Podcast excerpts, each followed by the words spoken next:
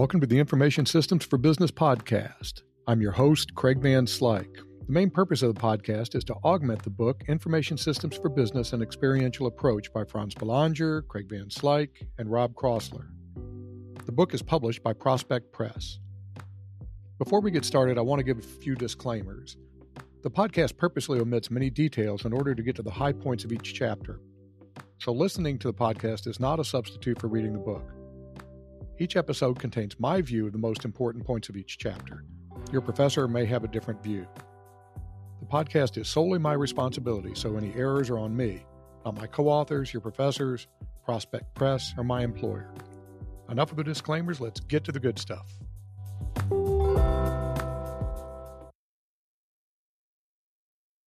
In this episode, we provide an overview of the most important points from Chapter 6 Analyzing Information for Business Decision Making.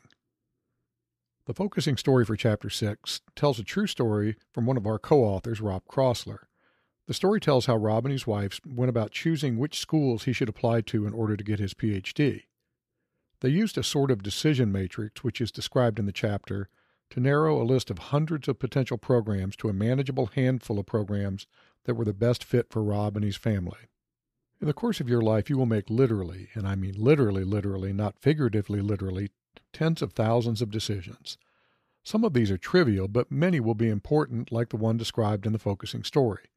So, in Chapter 6, we discuss effective ways of using information to make sound decisions. After the focusing story, Chapter 6 discusses the importance of having good decision making skills. It then describes the relationship between information and decision making. This is followed by a section that defines and gives examples of three kinds of decisions structured, semi structured, and unstructured decisions. I'll define these later. Next, Chapter 6 presents two decision making processes. The section also describes several decision making techniques that can be applied to various decision making tasks. The chapter wraps up by discussing some information retrieval and analysis tools. Here are the main points from Chapter 6. A decision is simply a choice among alternatives. Making good decisions requires good information, but also requires good decision making skills, processes, and tools. Being able to make sound decisions that result in good outcomes is a critical business skill. Being an excellent decision maker will positively impact your career regardless of your profession. Information is necessary for good decision making. You need information in order to understand the decision's objectives, the constraints that limit the available alternatives, and the alternatives themselves. Information is also necessary for forecasting potential outcomes from each alternative and for comparing and selecting among alternatives.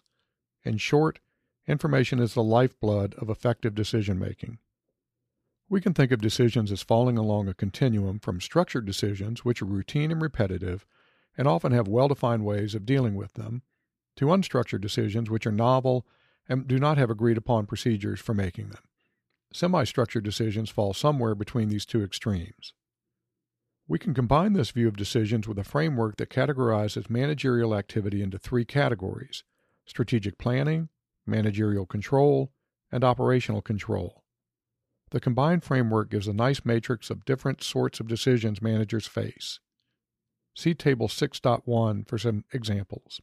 Herbert Simon, a Nobel Prize winning economist, among other things, developed a widely used model of decision making that consists of four phases Intelligence phase activities alert decision makers of the need for a change in the current state of affairs. Such changes require decision making. Design involves developing alternatives for bringing about the required change or achieving the required goals. In the choice phase, the most effective alternative is selected. And finally, the decision is carried out in the implementation phase. Table 6.2 shows some examples of information systems that can help in each of these phases. Although Simon's model is very useful, it can be helpful to consider a more detailed process that can be easier to put into practice. This process includes seven phases. First, identify and clearly define the problem. Next, determine requirements and goals. Requirements are conditions that any acceptable solution must provide. Think of these as must haves.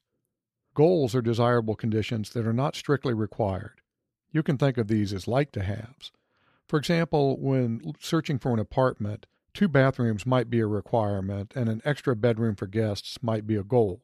Any apartment with only one bathroom is discarded from the list of alternatives, but apartments that lack the guest room will be retained for further consideration. In the next phase, you actually identify these alternatives. Then, you define the evaluation criteria. Criteria are measures of the requirements and goals. In the next phase, you select a decision making technique or tool. Some examples are pros and cons analysis, paired comparisons, and the decision matrix. You can see the book for descriptions of these. Yeah, you're going to have to read the book. In the next phase, you evaluate the alternatives using the criteria. And then in the final phase, you want to check that your selected alternative solves the problem. Of course, you still have to implement the selected alternative, but that's not considered a decision making phase in this model. Information retrieval tools help you gather the information you need for decision making. Electronic spreadsheets such as Excel or Google Sheets are very useful information analysis tools.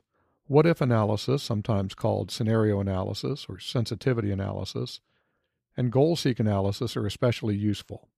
What if analysis involves seeing how changes in one or more input variables affect one or more outcome variables. In goal seek analysis, you specify the value of an outcome variable, then the software determines the value of a particular input variable that will produce the desired output. Data visualization tools are also helpful for analyzing data. Well, that's all for the high points of Chapter 6. You know what's coming next, don't you?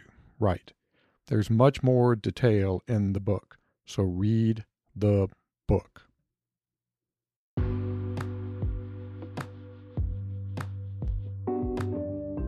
Okay, that's it for this episode. Remember that you still need to read the chapter since the book has much more detail. If I mentioned that yet? Fortunately, we, the co authors, worked really hard to keep the chapters short and to the point so the reading shouldn't be too bad. Talk to you next time.